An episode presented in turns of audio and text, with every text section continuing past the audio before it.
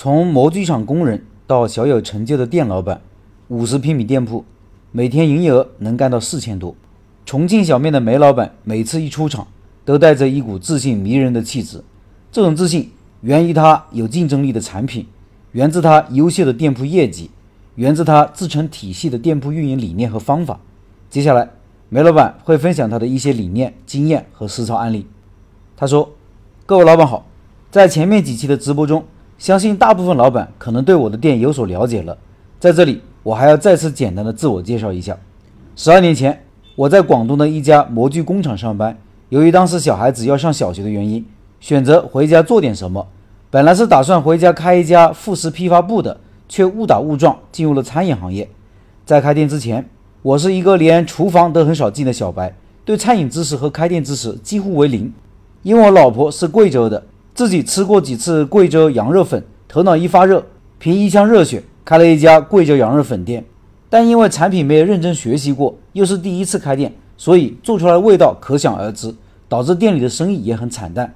最差的一天，营业额只有八十块，平均营业额也只有百来块。在这个开店过程中，几乎所有小白犯的错我都一一犯过，期间经历了太多的挫折和心酸，可以说是在煎熬中度过了三个月。后来。是在亲戚的介绍下去学习了重庆小面，在学习过程中，我才认识到了之前的想法和做法是多么的幼稚和可笑。经过一个星期的学习，回来以后把羊肉粉馆改成了面馆。因为有了羊肉粉的失败经历，后面从面馆的第一天起，我就严格按照师傅的要求做到听话照做，这才渐渐的找到了方向，生意才慢慢有了起色。我们这里是四川一个五线小城市，并且。还是二零一三年才成立的一个新区，之前就是一个农村的小乡镇。即便是现在，人口规模也不大，流动人口很少。但在这样的环境中，自面馆开业以来，靠着我们独特的味道、差异化的产品、诚信的经营，也慢慢的赢得了口碑，生意持续走高，至今生意一直很火爆。在这十二年里，我可以自信的说，我的面馆在当地一直被模仿，从未被超越。我现在店铺面积五十平米。装修简洁，产品简单。店里产品主要以面为主，米粉、抄手为辅。浇头也只有三种，就是重庆小面中最传统、最常见，也是最经典的三种产品：牛肉、肥肠和豌杂。每年的六到九月份是传统的淡季，现在正值淡季，店里每天的销售量还保持在面条一百斤左右，干米粉十斤左右，抄手八斤左右。产品平均客单价十一块钱。店里营业额每天保持在三千五左右，在下半年旺季的时候，基本上能保持每天一百三十斤面以上，营业额能保持在四千到四千五左右。我的最高记录一天卖到一百九十五斤面，最高的营业额做到七千多。现在店里请了三个员工，一个收银，一个煮面，一个勤杂工，我负责精加工，忙的时候也负责打盒，我老婆负责采购等工作。店员的平均工资两千五，由于我们产品简单。出餐快，翻台率高，平时损耗浪费较少，人工成本也偏低，店里综合毛利大约百分之五十左右。由于店铺是自己的，净利润率大概百分之三十左右。虽然我们产品只有三种牛肉、肥肠和豌杂，但这三款产品是这么多年来经过我不断的学习多位知名师傅的技术以后，加上自己的理解和试验，经过不断的融合改良而来的，从而形成了自己的特色。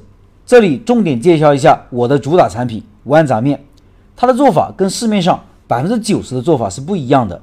我们的豌杂面是先煮后蒸，这样的豌豆颗粒饱满，成型但是不成泥，既保留了豌豆的豆香，又做到了口感软糯翻沙。我们的炸酱的炒法跟其他店也不一样，在炒肉粒的时候加入了一款自创的酱底料，这款酱底料是兼具肉香和酱香。且酱香浓郁，口感多汁不柴。我们的面条也是定制的，口感劲道爽滑，不容易坨，与其他的产品比较有明显的差异化。所以我们的豌杂面更容易让顾客形成记忆点。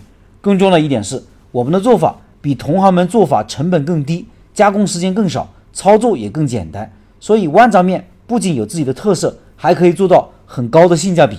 豌杂面这一款产品在我店里占百分之六十的销量。在我们大部分学员店中，也是靠这款产品开拓市场，甚至有的学员店这个产品的销量占到百分之八十以上。这个产品是名副其实的王牌产品。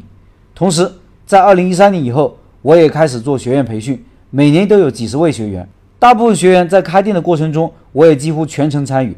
这样一个参与过程，也是自我成长的过程，让我积累了很多培训经验和开店的经验，这些都是一笔笔宝贵的财富。